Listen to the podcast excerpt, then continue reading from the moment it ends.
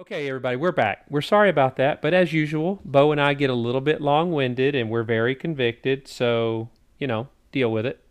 But anyway, so yeah, so everything that you're saying about the Pol Espargaro, Marc Marquez dynamic, I agree with.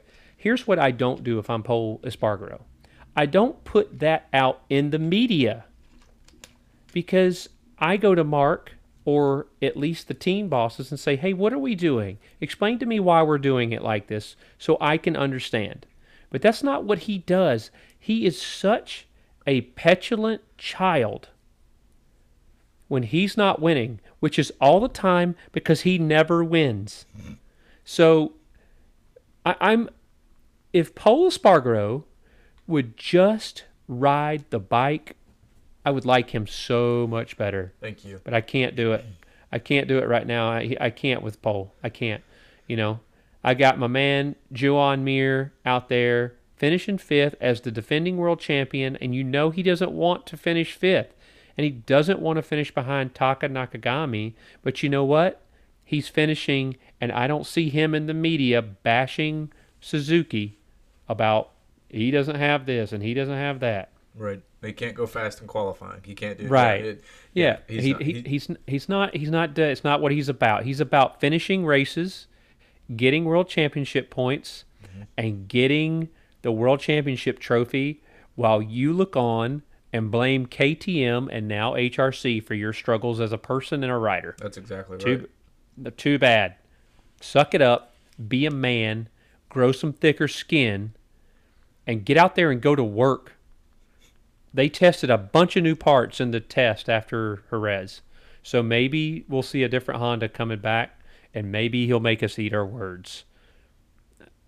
If you were to give me odds, though, it's going to be something else. It's going to be the tires next week. It's going to be these changes to work with the tires. You know, which is stark contrast to his brother, who has just put his head down and done a great job for the Aprilia team, because they were pretty terrible for 2-3 years there, and he just kept working, and now he's got a good bike under him, and he's beating his brother at HRC, and I love it. Aleix looked really good during free practice. He looked great. He looked great all weekend. Man, he looked great.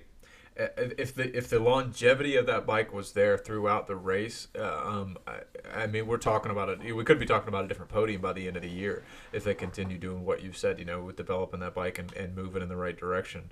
I completely agree with what you're saying about Aleix Espargaró and developing that bike. And, you know, I don't know if you caught it or not, but the times that they were running in weekend and practice, they did let slip that they figured out what Andrea Dovizioso was running on the Aprilia the first time that he threw a leg over it. Did you catch that? I did not. So what was he running? So the fast lap, and the fastest race lap, was a 1:37.7 by Fabio. And he was only one of three guys in the 1:37s during the race. Everyone else was in the 1:38s. Except for Lorenzo Savadori, because he's coasting around the track in the 39s. But wait a minute, is that a bus? Here comes the bus. The Bo bus is out. Lorenzo, run for your life. So the first day that Andrea Dovizioso throws his leg over in Aprilia, he's running 38s at Jerez. Like low 38s, or just 38s? I didn't catch it. It was just 38s. I mean, I know that there's a big window there, but... your first day on the bike, though, think about that. And no, I'm impressed. Don't get me wrong. I'm impressed. And he wasn't pushing. You know, he wasn't trying to find the limit. He was trying to get comfortable on the bike. They did a lot of work on the ergonomics of the bike to get him comfortable so he could even begin to push. So that actually excites me, not being an Andrea Dovizioso fan, but being a racing fan, that, you know, I really want to see this guy back in the paddock, on the grid, on an Aprilia soon, so we can see an Aprilia up front and fighting closer to the front, and possibly alongside Aleix Espargaró at the front. Well, absolutely. I mean, that's what we all want to see. We want to see more manufacturers being competitive, and you put Dovizioso on a bike that's decent, and there you go. His times are good. You put Dovizioso on a bike that's great, he wins some races for you, maybe, and with some luck, he'll win a world championship. You know that. The bike was the problem at Ducati the last year he was there. It was not Dovizioso. So I'm not surprised, and that does excite me as well, so that's cool. But let's talk about what I like to talk about most when I talk about Yamaha. Maverick Vinales with another stellar performance in 7th. Just stop. Just get him out of there. I'm done with him. I'm so done. So where does he go? Where do you want to, where do we go if we nix him out of? So let's talk hypotheticals right now, because this is our show and we do this. We do what we want. Okay. Right. So, who's your Yamaha team next year? Who's your Morbidelli Yamaha? And okay, that's exactly what I'm thinking too. Yes, you get Morbidelli and Quartararo back in the box together. Where do you stick Maverick Vinales? I take Maverick Vinales, and I stick him. Honestly, I think there's going to be a VR46 Ducati team, and so I think Maverick Vinales and Luca Marini form the VR46 Ducati team next year. That's where I'd put him, because he's a name that will bring big sponsorship from Spain, but you're not on factory machinery, because he doesn't deserve factory machinery. He doesn't deserve it. Do you think, though, that a Valentino Rossi would allow that to happen, putting a Spanish rider on an Italian bike in an Italian team? Well, I don't know, but I think that's not to say that Valentino Rossi's racist. Or, don't take it that way. Obviously, well, that's not the direction. There's a difference. That's nationalistic. That's So if he wants an all-Italian team, that's his prerogative, though. If that's what he's doing, truly that's what the VR46 Academy is for, right? Exactly, is to build up Italian, right? So yeah. So I don't know where Maverick goes, but I don't sign him if I'm Yamaha. I don't want him back. He's not going to win you a world championship. He just isn't. Now, what I would find very interesting is I believe that Alex Rins, his contract at Suzuki is up as well. Maybe Suzuki wants Maverick back because they've had enough of Alex Rins crashing. I know I've had enough of Alex Rins crashing, and when he dumped it in Turn 6 this weekend, I was really sad. I had a lot of faith in Alex Rins this weekend. He looked great, though. He did run, at one point, almost the fastest lap in the race with one aero thing broken off of his bike. But yeah. The thing about Maverick Vinales is that he's obviously capable of winning races, but there's a mental issue with Maverick Vinales, and he just doesn't show up and ride like to his full capability every weekend. I don't feel that way about a guy like Francesco Bagnaia or Joan Mir or even Aleix Espargaró. I feel like those guys are showing up every week and riding to the top of their potential with the bike and the conditions and what they can do. Maverick, no, because we see it. He comes in and he turns in the fastest lap of the race how many times in the 11th. It's just not there. Zarco's another one that does that. He shows up and he does the best that he can do with the package he has and the conditions that are out there. He finished in 8th, right behind Maverick. Good for Zarco. I don't know, but I have to say that Iker Lecuona got a point this week. Just as I'm looking through the thing, that struck me as funny. As Tech 3 got 14th and 15th, and they almost caught Fabio. But I hope that Fabio gets his arm pump sorted, because he truly looks like, man, when he hits the front, man, he's fast. And I wondered about the Yamaha, but now I don't wonder so much about the Yamaha. I mean, I'm still wondering. We'll see. Let's see what happens. It's early doors, early season. But this is the same Maverick we've seen in 2 to 3 previous years. Am I off base? No, not at all. I completely think you're valid. So it's not comment. Their package is pretty good this year. Maybe a little more power, maybe. But the only person that seems to be able to put that bike at the front is Fabio, so I would love to see Morbidelli on it next year and see him tangle with Fabio. And you combine that with the Mirs and the Millers, the Bagnaias. Right. Hopefully Marquez is back to form. Zarco, you know, you combine all of that again, and man, you've got a pretty tasty championship shaping up for the season, right? So, I mean, that's where I'm at. The short answer, the long-winded answer I gave about Maverick Vinales is that I don't know, because I don't know where he can go and be happy and win on a consistent basis. I just don't know if it's possible. So that's a good point, and I want to take the I don't want to take the complete focus off the riders right now, but I want to put a more focus on the support staff around them. You know, you mentioned Bagnaia and Miller, and I want to talk about the Ducati garage. That Ducati garage around those two guys, they really just seem like they're a complete team in sync. And I mean, are you seeing the same thing? I do. I think they believe in the guys they have in that garage. They really do. And I just can't say that I see the same across the, you know, down the paddock as we look down the grid, down you definitely garages. Don't see the same passion from the other teams. Everyone's excited to win. But when Ducati wins, I mean... Yeah. It's not certainly close. No, not at all. And... Yeah. You know, with Gigi Delinha and what's the other Davide guy's Tardazzi name? Oh, Tardazzi is the... I would watch a Tardazzi cam for a whole race. Like, literally would watch it. I love him. But he...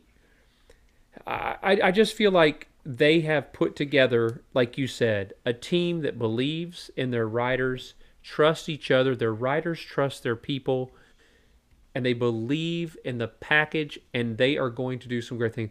I don't think any of us really expected it to be Bagnaia doing all the great finishes early on, and winning the, you know, doing what he's been doing, mm-hmm. as opposed to Miller. We knew he was going to be good. We felt he was, but I don't think we expected him to be above Miller. But, you know, for Miller to come and have a really, really special race, and win that race, kind of shut up the critics, kind of shut up the noise, now come back, build on that, and be right at the front again, and show everybody that, you know, you're for real. I think he's given himself that opportunity, and maybe that monkey's off his back, and now that team, as passionate as they are, and as much as they believe in their package and their riders, the sky's the limit. And let's not forget that Francesco Bagnaia is leading the championship. Yep. A Ducati with an Italian on a Ducati leading the MotoGP championship. Oh my gosh. If they go to Misano and Mugello and they win, forget about it. That country is going to go up and rock. Absolutely. They are going to shake the ground. And this is exciting times for Ducati. It really is.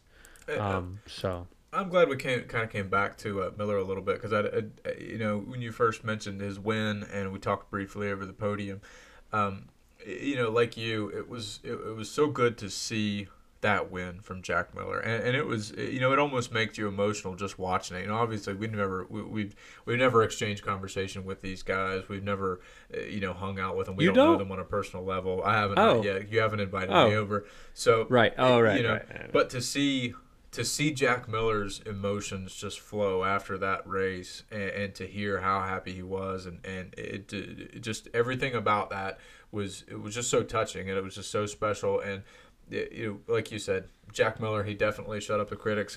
There's one big critic in mind that I think that he kind of, you know, told him to sit down. It was a fellow that I had texted you about today, and Jorge Lorenzo, and his comments about some of the things that he had made about Miller. Yeah, I got some things to say about Jorge Lorenzo when we get done with this. But no, nothing but positive vibes going to Jack Miller. Congratulations, and you know, he earned that victory, and he deserved that 100%. Yeah, he surely did. And with all those guys on the podium, they deserve to be there. Yep. The fantastic podium, like you said. I mean, it couldn't have gotten any better for that podium, really. No, I was super happy. That podium was not that I dislike Fabio Quartararo. Right, I don't. Of course, yes. But I was super happy for Jack. That a second place would have been great, but to win was just special. But okay, so you mentioned Jorge Lorenzo, and I have been thinking about Jorge Lorenzo and what I wanted to say. And what I want to say about him is that there's no one that knows more, and we definitely don't know more in terms of lap and video analysis and data analysis than Jorge Lorenzo. But I feel like sometimes he says things because he wants to remain relevant, and he doesn't need to be that guy. I mean, he was in the paddock with them, and I get that you're trying to give an analysis, but sometimes I feel like Jorge Lorenzo is just a jerk. You know, when you used to watch him ride, he was so good at the front of a race. Well, it was amazing. He was a demon. It was so good. But when it didn't go well, we got a little bit of Pol Espargaro out of Jorge, right? Yep. So. Or maybe Pol Espargaro is a little bit of Jorge, I think, because Jorge was there before. Listen, Jorge is a multiple-time world champion. He's a multiple-time world champion, so he's got the juice. We know that. Yes. But at the same time, you know, I don't think the attacks on the rider is the way to go. If you just point out that they're not riding well, that's okay, because that's the truth, but they know it. But I feel like some of these things are attacks. You know, you sent me an article from Crash.net about what he said about Rossi. He's not precise. He's all over the place. Yeah. Well, why do you think that is, Jorge? Is you think it's because Valentino's out there going, I'm not doing this. I hate being out here. No, it's because he can't control his bike. He doesn't feel like he has control of the bike. And when you don't have control, you're not in control, and therefore you're not precise. You're all over the place, and that's where Rossi is. And he may never figure it out.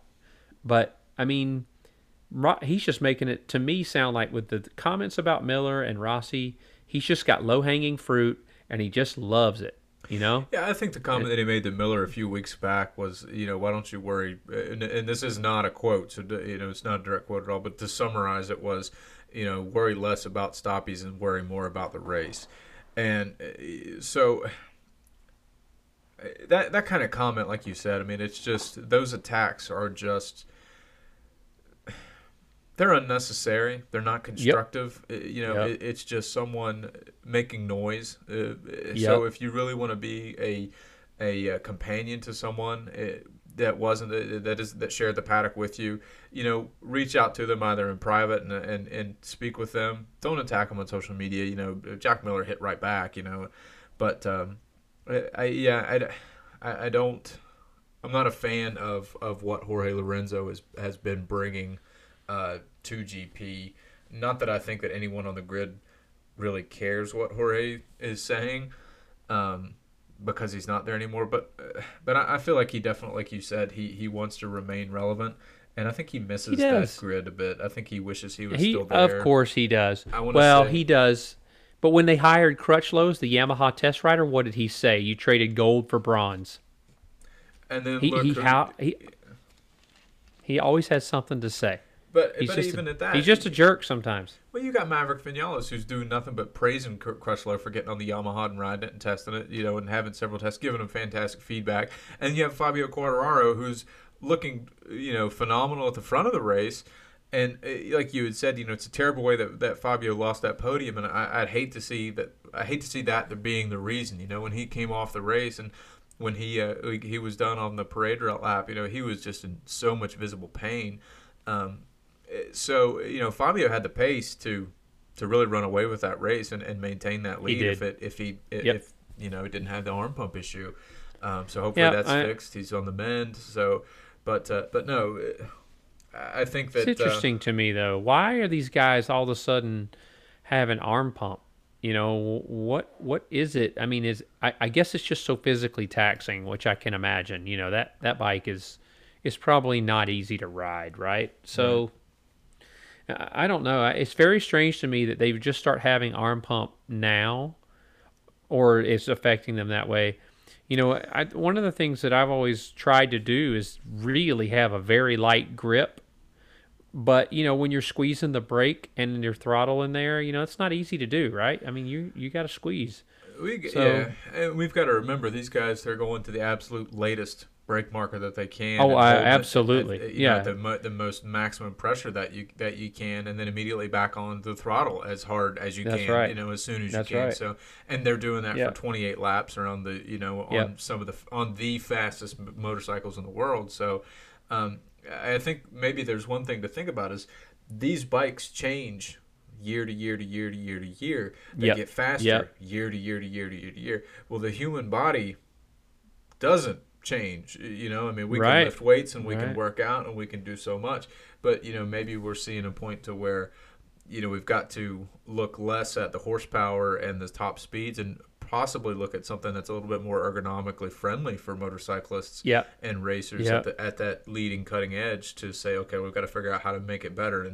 And obviously I don't have what that answer could look like, but you know, maybe that's where we are. I just don't know.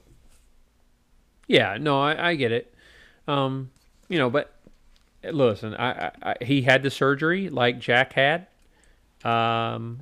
And hopefully it will do for him what it did for Jack, and it'll work well, and those guys can come back. And, you know, Jack obviously was recovered by the second race.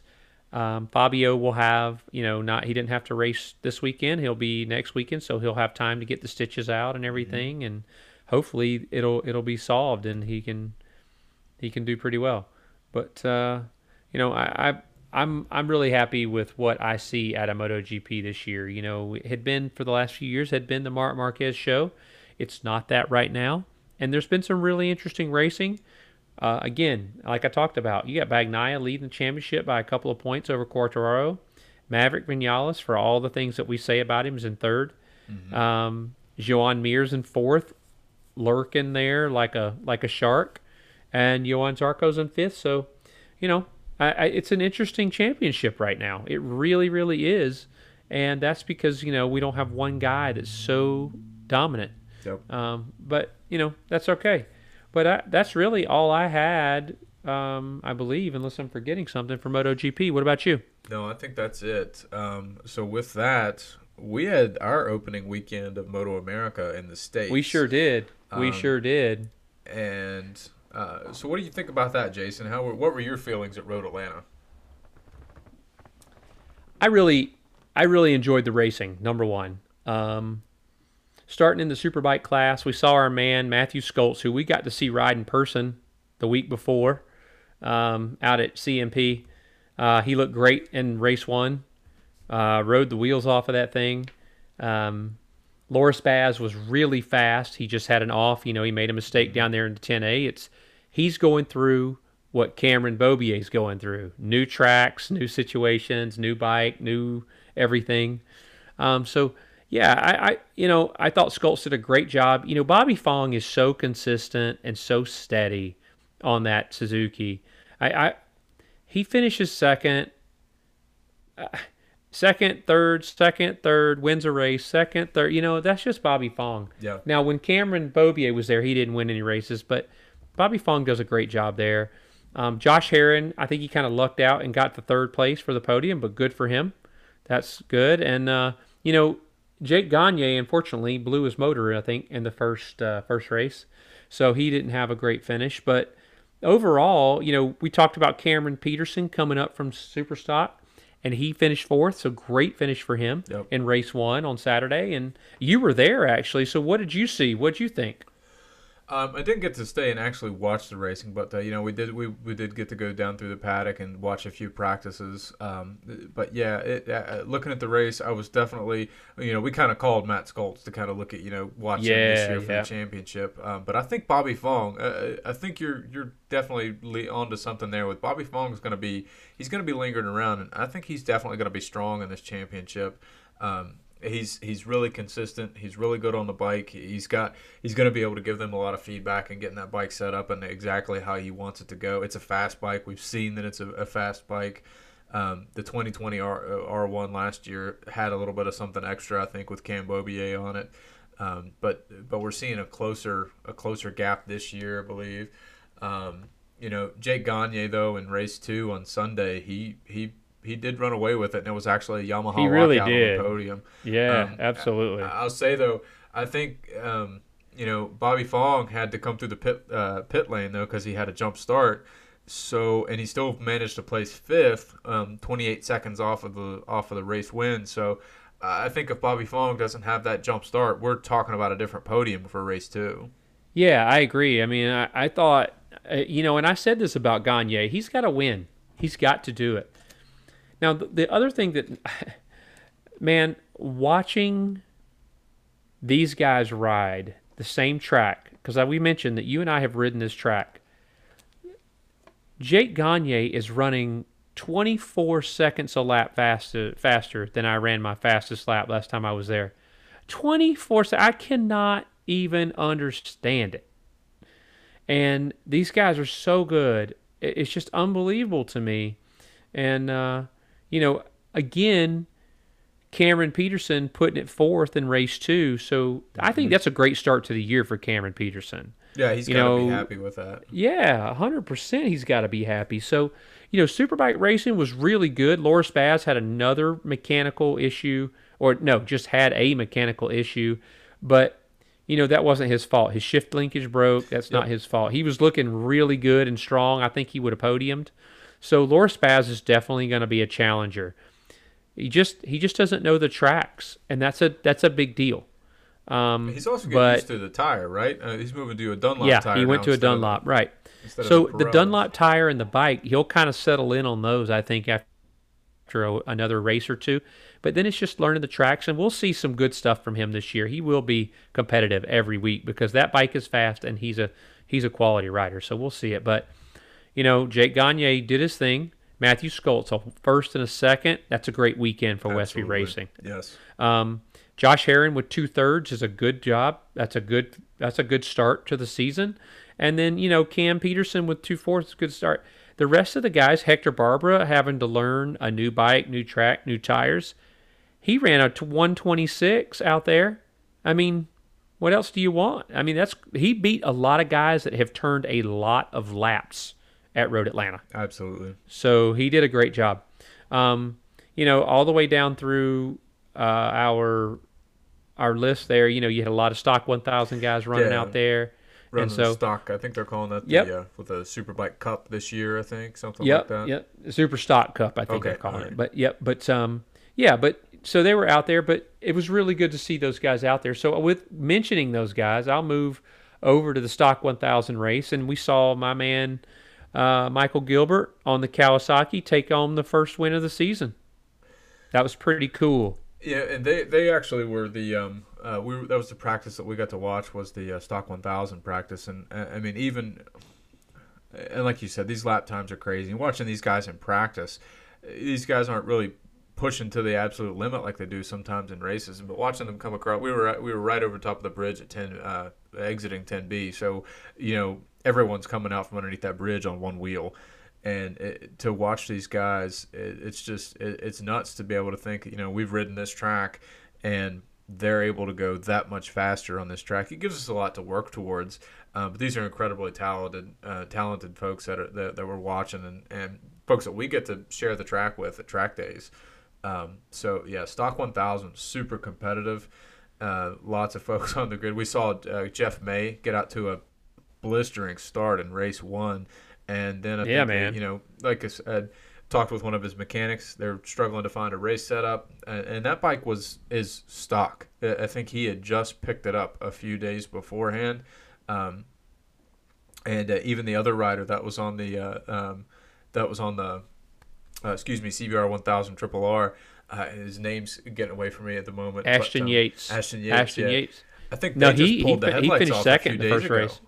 So they have to develop those bikes a little bit. There's not much data there, to your point. And, you know, the fact that Jeff May is as fast as he is on a basically stock bike.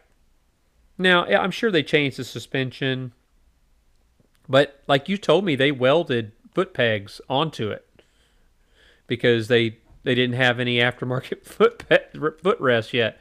They didn't have any aftermarket rear sets yet. So I'll be interested to see if Jeff May May. I don't know how much he's going to race this year. He doesn't do it full time, but he's a demon at Road Atlanta, man. I mean, yeah, to come back and finish second in race two, come on. Yeah, looked really good. And I'm just excited to watch this racing locally here. I mean, we love watching GP, but to really see it kick off here at home, I think it's special for us. And yeah, we get to watch the bikes that we ride too. You know, that's why World Superbike and Moto America is special to us. Is these are bikes that we throw a leg over and take to the track. And obviously the specs are a little different on them, but you know the not on beats, mine. It's true. And I'm still not fast enough. I'm still not as fast as they are. That's a sad. I shouldn't have admitted that. I should have omitted. Can we cut that? Cut it. We'll edit that out. But it was great to watch those guys race, and it's really cool for me to watch people race on a track that I know. I just enjoy that. I enjoy thinking, oh, I put a knee down in that corner, and seeing people come in offline, I'm like, oh, I've been right there. or knowing they're wide before they actually go wide because we see it, you know, because we know where to go. Yeah, we know what's going to happen if you're there. Absolutely. So those were really good races, and I'm excited for what the year is going to bring. I think there's going to be some great racing. The new ZX-10 RR is also still really young in its development, and we know that Gilbert and Alexander are going to be super fast on them. I really wish we would see a Superbike Kawasaki because Jonathan Ray is dominating World Superbike on that bike. As a matter of fact, you know, I may have mentioned it last time that he was faster at Aragon than Cal Crutchlow was on the GP bike last year. That's crazy. So that's fast. Yeah. That's fast, man. And so I really wish we'd get Kawasaki over here. But, you know, with the continued growth of Moto America, we may see that. I'd love to see a Honda factory team back over here. That would be phenomenal. But I think, you know, we just have to keep growing the series, and they'll want to do it. But I'm ready to move on to Supersport because that was really impressive. Are you ready? Absolutely, yeah. Sure thing. Hey, let's jump right in. And what else can we say? Sean Dillon Kelly is doing the thing. I mean, good night. I mean, he was going. And he ran a 1:28 as a best lap on a 600. Yeah. 3 tenths quicker than Richie Escalante on the ZX6R. You know, last year we saw this the difference that this was flipped around. You know, we saw Richie Escalante that would run away with races, and Sean Dillon Kelly was kind of left in second the entire year. But Sean Dillon Kelly, he came out swinging this weekend. Yeah, he really did. You know, and he credit. Yeah, I know, absolutely. Not to take anything away from him, he kind of put his staple on this year already that said, "Here I am, Richie. You know, we're gonna fight this year. You know, we're gonna battle it out."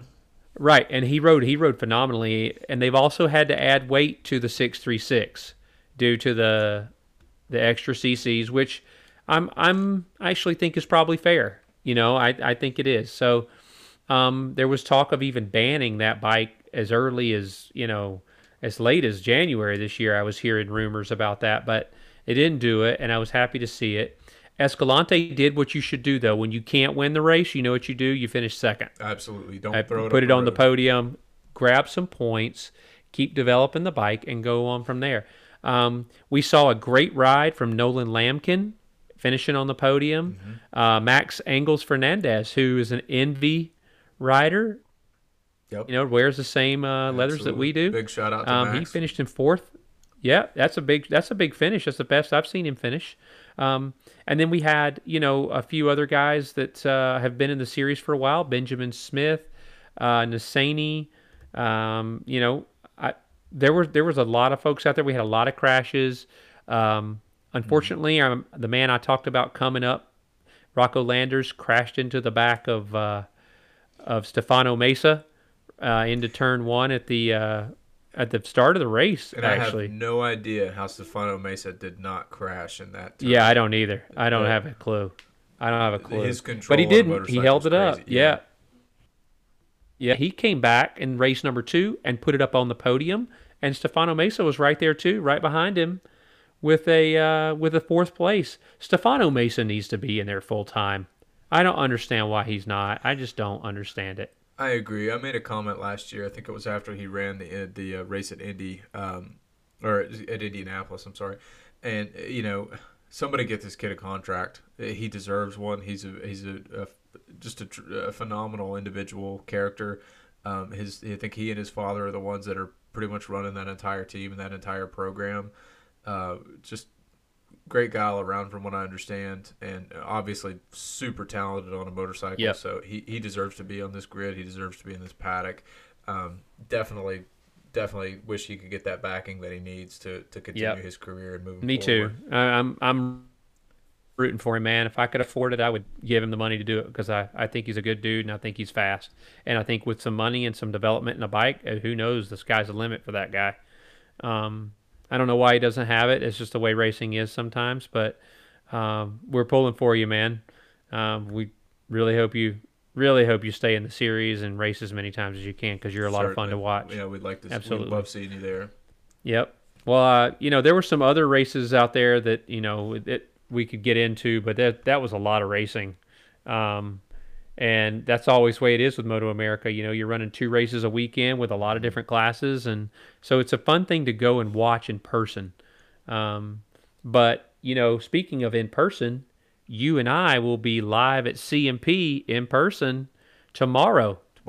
That's right. We'll get there around probably 3-4 o'clock, somewhere in the afternoon, and yep. start getting set up for our track weekend. Not just a track day on Saturday, but we're gonna try to keep it shiny for 2 yep. days straight there, Saturday and Sunday. Oh, you will. I believe in you. But I'm excited to go on my trailer. The bike is loaded. I've loaded almost all the tires I'm taking. It's ridiculous the amount of tires I have right now. I can't wait to get rid of some of these, but Bo, I mean, what are your plans for the weekend? Obviously, you're riding with Pre, and we talked about it a little bit. Yeah. What's your plan for the weekend? How are you approaching it? Honestly, I just want to have some fun on the bike. I want to continue to get to know the bike. It was just been a couple weeks since we had that last track day, and a couple things that I knew I wanted to work on after that. One was my vision. To kind of get my vision downstream a little bit more. A couple different changes that I want to make as far as where I'm at on the track, different lines I want to take, different gears and different turns. I think you and I talked about the carousel. I want to try to yep. get used to yep. being in second gear, getting the bike wound up a little bit coming out, things of that nature, just really getting comfortable and just having fun. I want to ride around with my wife on the track a little bit, she's yep. on a 400, so we'll do some lead follow stuff with she and I. And you think you can catch her on the straight? Probably not. She's gonna wear me out. It's funny you say that though. Obviously, a ZX-10 and a Ninja 400 down the straight, there's not going to be a question. But when we rode together at Road Atlanta a couple seasons ago, I clearly saw her, where she was making up time and kind of gapping me slightly going into turn 5. And, I could see her bike getting smaller, and I'm thinking, what's going on here? And so she's, she's clearly got she's got a little bit of corner speed on me in certain areas on the track. So I can learn a lot of stuff from her, and that's what I plan to do. What about you? What's your weekend looking like? Well, so, I'm in the same boat. I'm going to continue working on what I work on. I'm going to start slow, get past a lot in the morning, just trying to do it the right way. I'm going to try to hit my marks. The eye discipline thing is something I'm working on as well. Like, the farther you look up the track, the slower it goes. Right, exactly. And that's something that I have to remember. And what happens to me when I get going is that I get into slower traffic and my habits get bad. So I'm going to really try to maintain my habits even in traffic. But to do that, I may have to get out front, and I say this with all humility. My slow is not everyone else's slow, so I have to try to manage that. Traffic is part of the deal. It's just how it is, and you have to learn to manage and move through that without it messing up the rest of your day. You have to stay disciplined, and these are things that I have to work on. And but most of all, just going out there to have some fun and not worry too much about lap times or whatever. Look, I firmly believe, and it's been proven to me already, that if you do things the right way, the lap times come. But I'm excited to get out there and mostly be a part of the community again for another weekend. You know, have people, I know some people are going to be poking me with a stick, and I'll be poking right back, and it'll be a lot of fun, man. That's what we're there for, and if we have to do that first. Have fun, enjoy the company, because that's really what keeps us coming back. Certainly. Yeah, without a doubt. And how much fun you're having on track and in the paddock. But I really hope that that basically we both have a good, safe weekend, and you know, I'm ready to go, man. I'm so excited. Yeah, that goes for everyone that we're on track with too. You know, we want everyone to go home safe, like you said. You know, and not hurt themselves, not throw the bike up the road, stuff like that. It's just going to end much better if we all just kind of take our time and ease into the day. Yep, absolutely. So yeah, that's the plan. Cool. Looking forward to it, and just can't wait. Yeah, man. Well, I can't either. I'll see you tomorrow. And for everybody out there in podcast land, hey, guys, you can find us at ParkedInTurn1 on Instagram. We're there now, so we'd love to hear from you. We'll post some stuff up over the weekend, but it's at ParkedInTurn1, and the one is a number. No spaces, no underscores, just ParkedInTurn1. Bo and I would love to see you come by. Come say hi to Captain Novice and Bo Winter. We'll be out there. You'll see me for sure. And you'll see Bo on the yellow, the high-vis yellow and high-vis orange ZX-10, and I'll be on the gray, pink, and green ZX-10. But I can't wait, man. So I don't have anything else. Bo, do you have anything? Nope, just to say good night, and appreciate everyone that's come out and listened to us this evening. And like Jason said, please come by and see us in the pits this weekend, and we'll have a chat, get some pictures, and just keep building a community. Absolutely. Well, everybody, keep that rubber side down and that shiny side up, and we'll talk to you next week. And I would say tomorrow, but I'm just talking to Bo tomorrow. But we'll talk to you again next week, and everybody enjoy their weekend. Have a great night. Have a good night, guys. Bye.